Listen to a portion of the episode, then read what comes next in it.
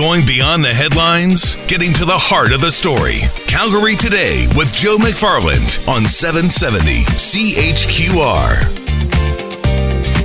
Oh, hi, friends. How's your uh, Friday going?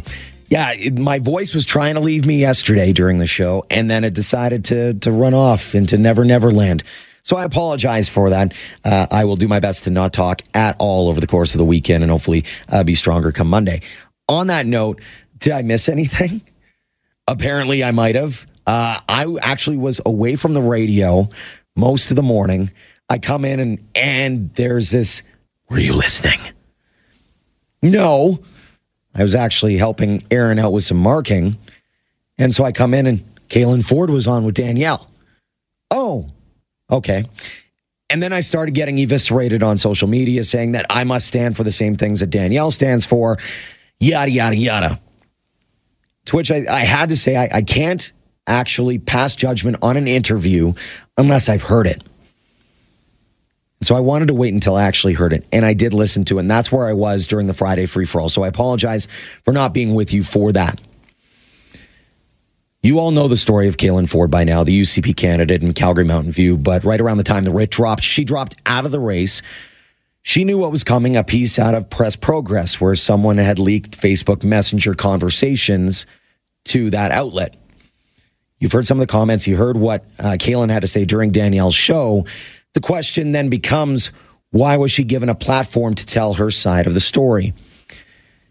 I'll give you a few of my thoughts in just a few minutes, but I wanted to talk uh, broad based about this with Rachel DeCoste. Uh, she's uh, very well known in these circles. Rachel, thank you so much for joining us this afternoon.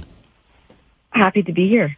My first question, first and foremost, I think, is do you think we should have heard Caylan Ford's uh, story in a long form like we did on the radio, or does her story tell itself through the social media posts that she, uh, not even posts, but the messages messages that she made?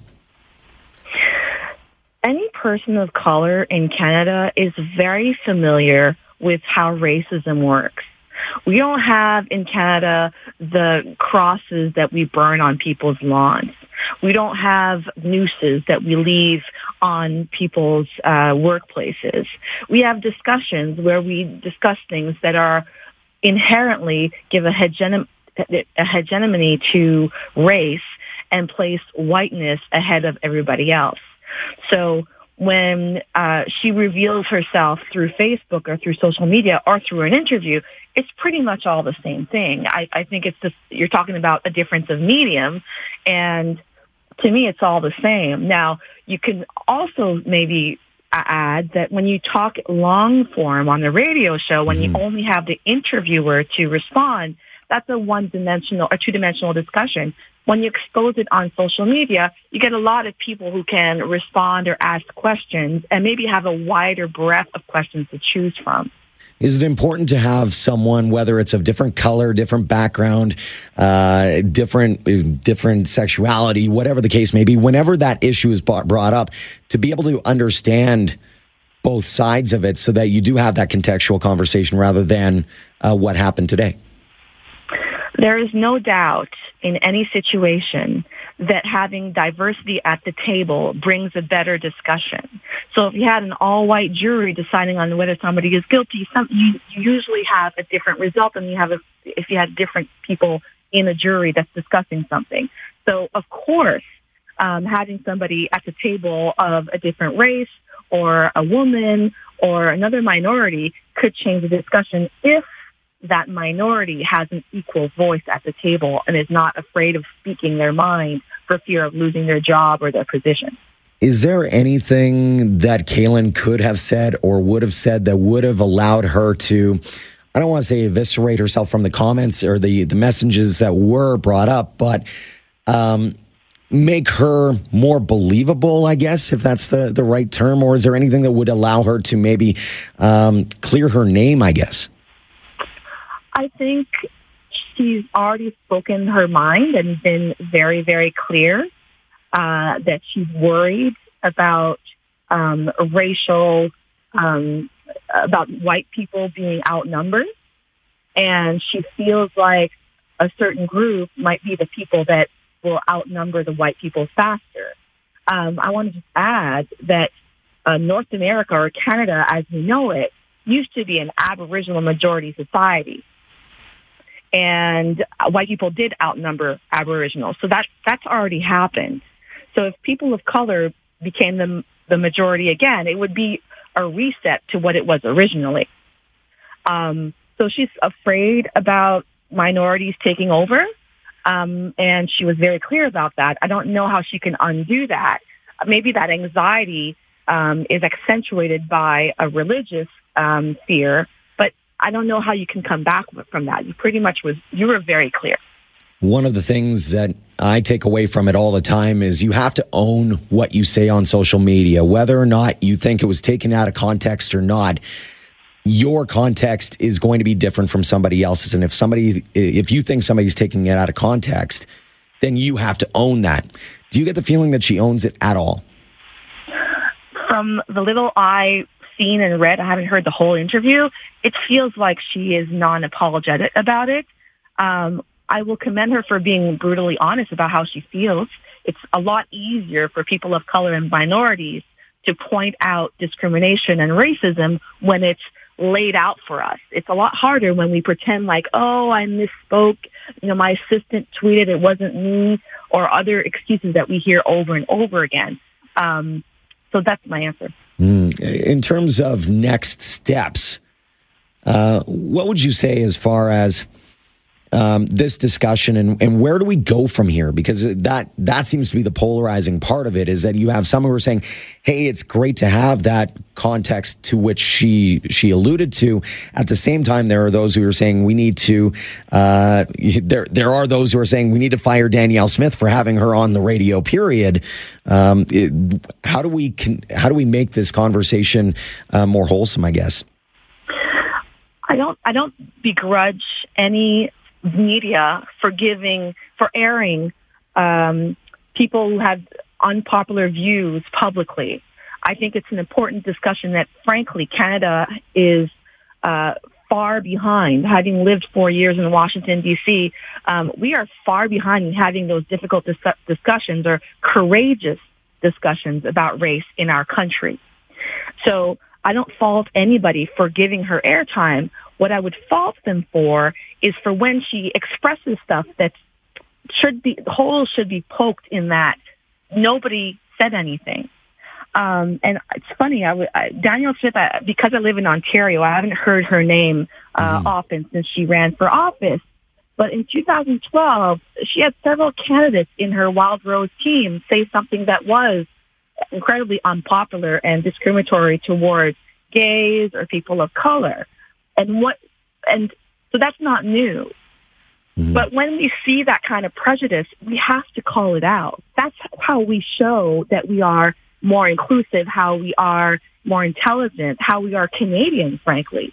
And what I would fault her is back then when somebody said something about, I, as a white guy, I can represent all my constituents, but the, my opponent, who's a person of color, he can only represent his own um, ethnic group. That's what he said. And she did not rush to bump him off his ticket. And I think that's what really hurts as a Canadian born and raised in this country that's supposed to be about justice and fairness and equality and charter rights is that when somebody says something that's clearly discriminatory, that it's met with silence, that it's not challenged right then and there. And I think that was uh, what Danielle Smith did in 2012 when she ran. She did that at the interview uh, recently. And that's what really shows that we have a big problem that we need to discuss. So mm when you hear something, when you see something, if you are a moral person, you have to call it out right then and there. Agreed. Rachel, I do appreciate the time this afternoon. Thank you so much. Thank you. Rachel DeCoste is motivational speaker, software engineer. She's trilingual. She's got a Bachelor of Computer Science at the University of Guelph and a whole bunch more. She's very well spoken on that. RachelDeCoste.ca if you want to learn more about her, or you can go to Twitter at Rachel underscore DeCoste. We'll talk a little bit more about this in just a second. This is Calgary Today on 770 CHQR. All right. So now that we have that out of the way, uh, I want to give a little bit of personal thought on it because some a lot of people have been asking Do you stand with Danielle? Do you stand with Caylan? Who do you stand with? Pick a side, McFarland. Do it. All right. So here's give you context first. I've listened to the interview.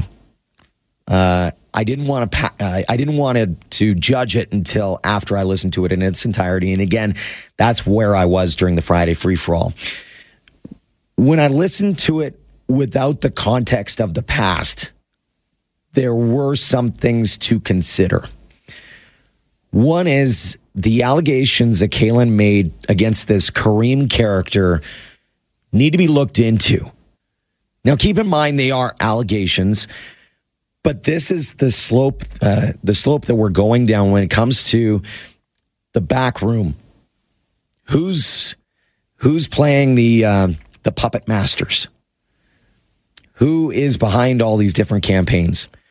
And it's no different than what we're talking about with the Jason Kenney and Callaway campaigns and were they colluding together and all that kind of stuff, or who's in it with the anti oil sands pipelines, that kind of thing.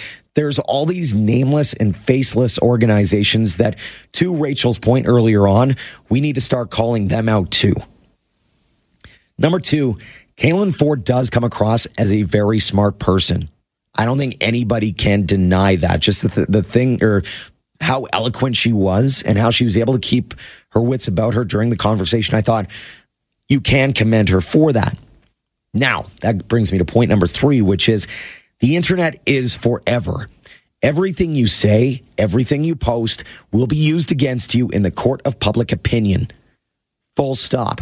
Whether you think you're right does not matter. That's why before you hit the send or the tweet or the post button, you better read it through because you don't know who's going to be reading it down the line. Whether it's big bad government or whether it's somebody who's going to lurk in and break, you know, uh, utilize it for their own good. And this is exactly the same thing. The fourth point, we heard a lot about her story, but we didn't hear much about the actual content to the messages. That's why I can't personally stand up and be okay with the idea that she was on with Danielle because she did not apologize. She did not have any kind of regret. I am all for having a diversity of voices on a radio station. I said it before on this program and I'll say it again. There's no such thing as a smear campaign when they're using your own words against you. Own your words, own what you say. And if someone is taking it a certain way or out of context as you think it is, then you better be ready to apologize and explain yourself. I've yet to hear an apology for those comments. So far, the only thing we've heard about from Caylan is about how it was a smear campaign. She prefaced the whole thing by saying Press Progress is simply an arm of the NDP. I don't think anyone's denied that. I don't even think the NDP or Press Progress can deny that, really. But so far, I've heard no denial of her even using those words, and certainly no apology for them being taken out of context. As far as I can tell, she could say, I regret the things she said, or she regrets the things she said. But is it only because she regrets it because it got out in the open in the first place? That becomes the question. This is Calgary today on 770 CHQR.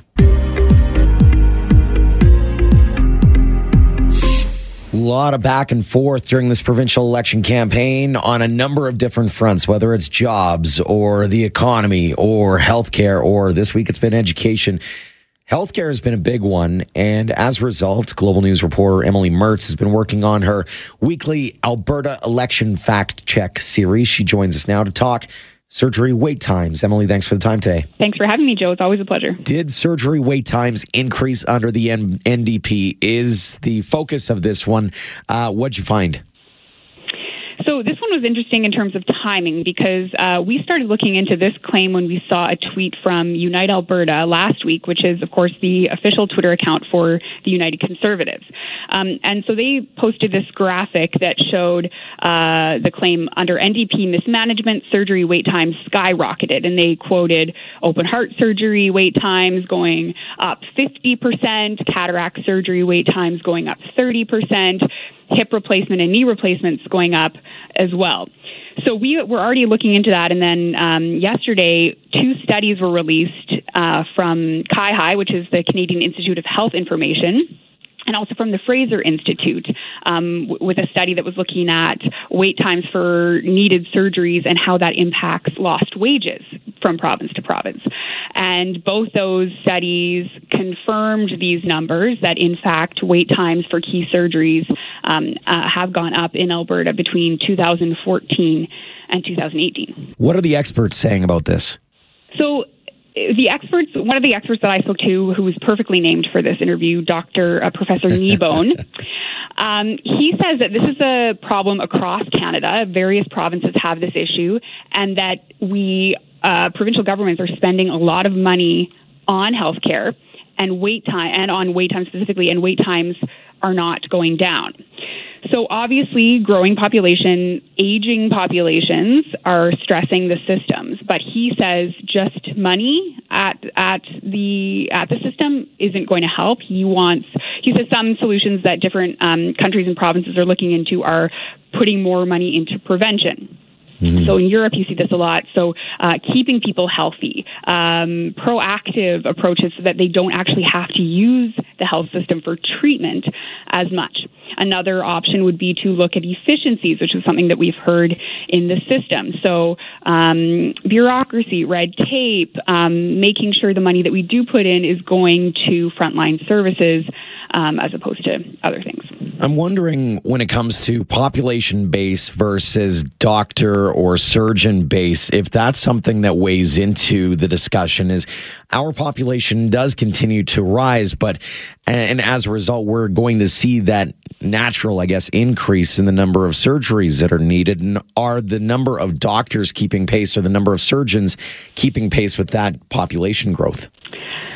Yeah, it's an interesting point. I didn't specifically look into the numbers of doctors per population. Um, what is an interesting point that Dr. Kneebone brought up was that simply saying, you know, um, adding more doctors or adding a uh, chicken and the egg question or adding more operating room hours isn't necessarily on its own going to help. You need to look at those in conjunction with one another. So. Right in Alberta, operating rooms, some of them aren't, he says, aren't operating, you know, are only operating between 8 and 12 hours a day. So um, some of the political party leaders that we spoke to suggested extending that, getting, we have some operating rooms that aren't in use, let's open them more, get them working on those surgeries that we have those long wait times for.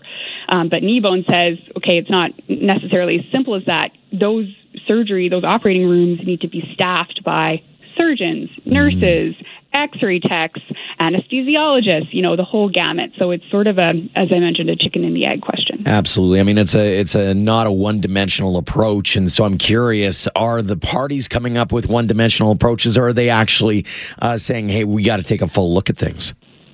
Yeah, that was interesting too because of it was so timely with the studies being released. A lot of political uh, party leaders were giving their suggestions as to how their party, if elected, would approach the situation. So uh, Rachel Notley, NDP leader, has already announced that they would spend another 90 million uh, to further reduce wait times.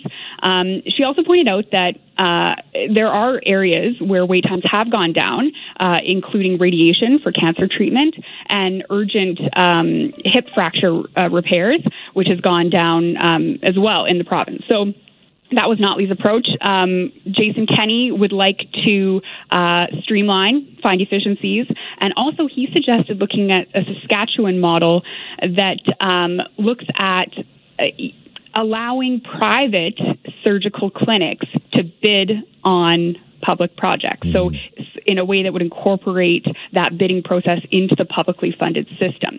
And then um, the Liberals and the Alberta Party uh, say they would like to look at efficiencies. Um, they praised our public health care system, but said there perhaps are ways to um, to more efficiently uh, review where the money's going and find out where those bottlenecks are. Mm, for more on this, you can head to 770chqr.ca or globalnews.ca as well. I'll post the link up on my Twitter at Calgary today if you'd like to take a look at it as well.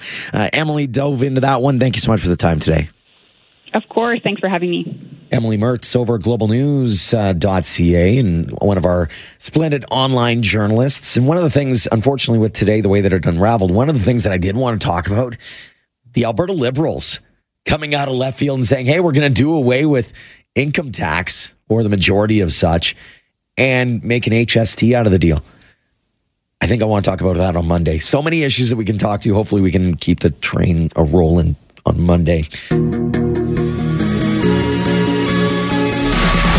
All right, approaching 542 now on your Friday drive home. Hope, hope all is going well on your commute or wherever you happen to be listening from. A lot of people, well, I shouldn't say a lot of people. Albertans seem to always buck the trend, don't we, when it comes to Earth Hour? And Earth Hour is happening this weekend, 8.30 till 9.30. I don't know if we're just, we have, I always joke about us having that kind of chip on our shoulder. It's a good kind of chip, I think, in most cases. It's like, hey, it doesn't matter what government is going to do. We're going to power through and we're going to make it happen. That being said, I think we also have a little bit of a chip on our shoulder in terms of we could look in the mirror on from time to time and say, maybe we can clean up our act a little bit. And so the the act of defiance that we sometimes have with Earth Hour is kind of funny. Now that being said, there might actually be a little bit of science to what's going on here. Uh, when you read the headline, switching off the lights doesn't actually go far enough. I was kind of intrigued. And so to uh, talk about why he says that, Seth Wynes is a PhD candidate studying individual carbon emissions at the University of B- uh, British Columbia. Seth, thanks so much for joining us this afternoon. Yeah, it's a pleasure to be on. I had to laugh a little bit when I was reading through the story, and you said right off the bat, turning off the lights is actually one of the least effective ways to save energy around the house. I want you to expand on that a little bit. Yeah, so it always jumps out to our minds, right? Because we see the lights so often, we turn them off so often. Um, but the fact is, especially if you've got LED lights on, they're fairly energy efficient, and there are just other big users of energy in our house that really um, you should tackle first if you are interested in either energy or, or climate change. If we wanted to make more of an impact on a personal level, what would you, would you say would be like maybe the top three things that people might take for granted or don't think about in their day to day processes? So, um, my research has shown that some of the real high impact actions are avoiding air travel, living car free, and eating a plant based diet. And so, yeah, things like meat consumption, all of the energy going into that, all of the resources going into that are kind of hidden from your eyes, unlike a light bulb. Um, so, definitely, those are some things that can have a big footprint. How about around the house? Uh, things, you know, whether you're plugging things in, should you be unplugging everything before you leave the house? Those kinds of issues. Yeah, that's a great question. One thing that I like to share with people is just set your laundry machine to a cold water temperature.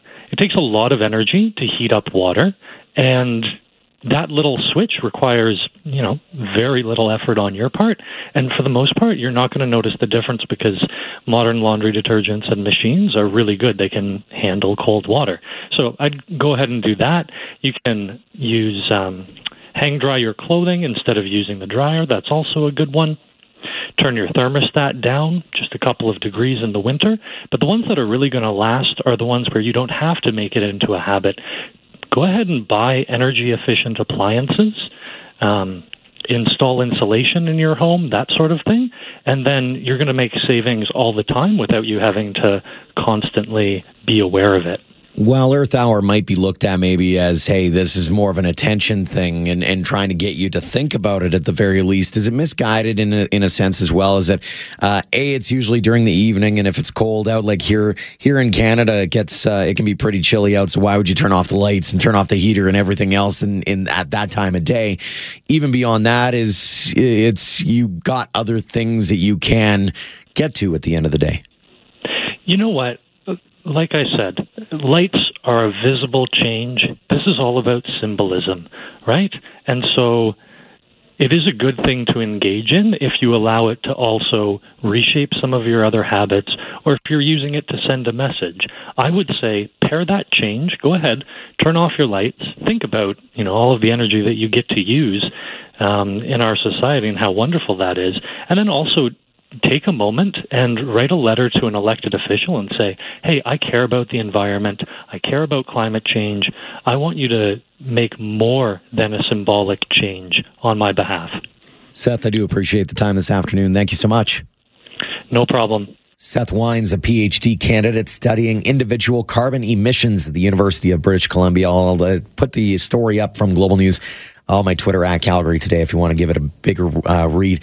The one thing I, I, heard a quote actually earlier today. Weirdly, everything's come full circle on today, but um, the quote essentially was whether or not you believe in climate change or want to get into that argument is almost moot. And the reason being is we should all want to have clean drinking water. We should all want to have our kids have clean air to breathe. We should all do a little bit of something. It only takes a little bit to make the world just a little bit better for now and for the future. I love that idea. I love that notion of, hey, just do a little something, whether it's happiness or whether it's for the environment or whatever the case may be. Just, just be good. Speaking of good, the Friday chat with Matt is coming up. He puts his arms in the air like victory, like the Stanley Cup is his. Friday chat with Matt is next here on Calgary today.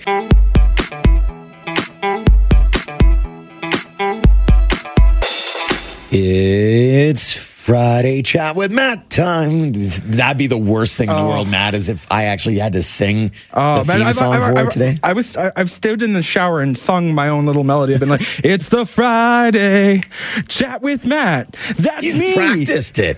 Yeah, absolutely. Well, well played, Matt Air joining segment. us for the Friday chat with Matt.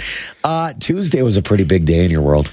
Yeah, uh, it was Purple Day, and to anyone who doesn't know, I have epilepsy. I had no idea until you told me like two days ago. Yeah. No uh, idea. And I mean, it's not something that you know, right? Like, get, for those who don't know what epilepsy is, give them a little bit of a snapshot.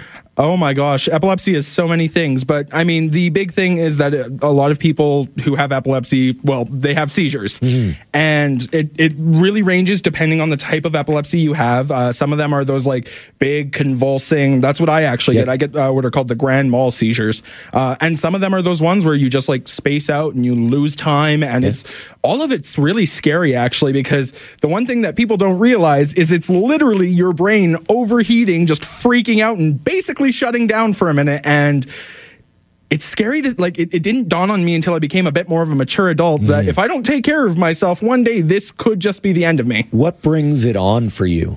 Uh, actually, surprisingly, uh, because of the type of epilepsy I have, which is juvenile myoclonic epilepsy, okay. it's entirely just a uh, chemical imbalance in my brain. I have to take medication. If I don't take medication for the re- rest of my life, I am SOL. But when was the last time you had a seizure? Uh, May of last year. It was really? uh, it was it was my irresponsibility. I own up to it entirely, and unfortunately, I scared the bejesus out of my girlfriend. Mm. She and I, I I don't wish upon anybody ever having to see a seizure. I've never actually yeah. seen one myself. Yeah. I've only been the victim of it, but I have seen how it devastates the people I love. Right. And and that's the thing that I now that I know, part of me is going okay, I better figure out what I need to do in case all of a sudden you're not there when you're operating my show. Then I can go, uh, someone help, please, because he's over there and I'm over here. Yeah. Right. Like, uh, so all of a sudden it goes, there's an awareness factor that needs to go into it. And, and on Tuesday, that's what it was all about was with Purple Day. And, and you were talking about the Calgary Tower and a couple of other places being lit up just for it. Yeah, actually, it was really cool. Uh, I actually worked here on Tuesday and I was taking transit home and I passed by the Calgary Tower because I have to take transit from downtown. And I was like, oh, cool, the Calgary Tower's lit up purple. That's really nice. It made mm-hmm. me feel kind of, it made it feel like someone was thinking about me. Right. Uh, and then as I'm taking the bus home from downtown, I pass by Reconciliation Bridge and it's also lit up purple. And it was it was funny because it was like that. It was that that was the night when it was like we got that like really thick the right. flurries, but yep. that, they weren't doing anything. They didn't stick or anything. So I actually snapped a couple really nice pictures of just like purple things. Oh, and okay. like I said, it I, I have to give all of my credit to Cassidy Megan, the girl who invented mm-hmm. uh, Purple Day. She actually uh, lives in Nova Scotia. She founded it in 2008. She's she was just a kid. Crazy. And yeah, now like uh, on their webpage, they have a little collage of uh, different countries celebrating Purple Day. I've got a quick list here: Australia, Zambia, New Zealand, Scotland, Mexico, Czech Republic, Saudi Arabia, China, India, Pakistan, Netherlands, Indonesia, USA, and Kenya. Very cool. And I, and I think part of it too, it goes to that point of even the quick facts on, on the Purple Day website. There are about five or 50 million people around the world living with epilepsy. So uh, one in 100 people have it. Yeah It's it's really fascinating the more reading you do about it because like a lot of people instantly assume that everybody who has epilepsy must be photosensitive. Mm-hmm. I'm not. Right. Like I, I, go to I go to big flashy concerts all the time and I'm perfectly fine. But it was something that when I first was diagnosed, like I I asked my doctors and I really encourage if you know someone in your life who has epilepsy, as you kind of said yourself, Joe, mm-hmm. find out what you need to do as a friend. Right. Because if that if it ever comes up, and I hope for you that it never does, but if it ever comes up, it's it's really good ready. to be alert and be ready. Absolutely. Great words with Friday Chat with Matt here on Calgary Today. Thank you so much for downloading today's podcast. Do me a huge favor and leave a rating and a comment. And you can always hit me up on Twitter as well. Just follow me at Calgary Today.